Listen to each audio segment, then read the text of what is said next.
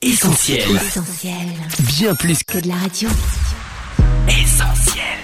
365, une année de dévotion, Yanis Gauthier. Vendredi 2 septembre. Pas de haine.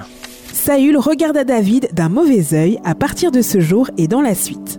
1 Samuel chapitre 18, verset 9. Le roi Saül a perdu la raison à cause de sa jalousie. La haine et la colère qui l'animent vont le pousser à plusieurs reprises à attenter à la vie de son futur remplaçant, le jeune David. Celui-ci est donc contraint à vivre comme un proscrit, mais malgré les persécutions, il ne permet pas au ressentiment d'envahir son cœur.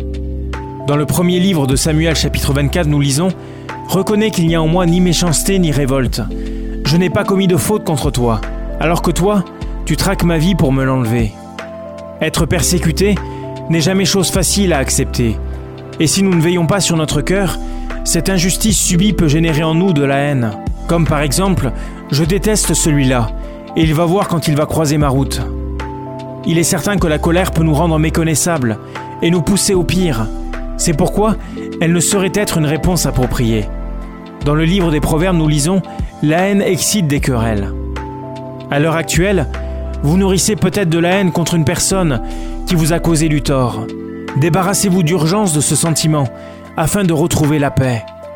Dieu n'ignore en rien ce que vous subissez.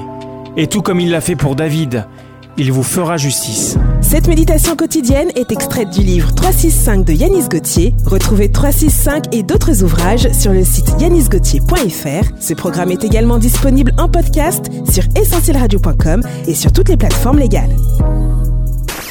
Retrouve tous nos programmes sur essentielradio.com.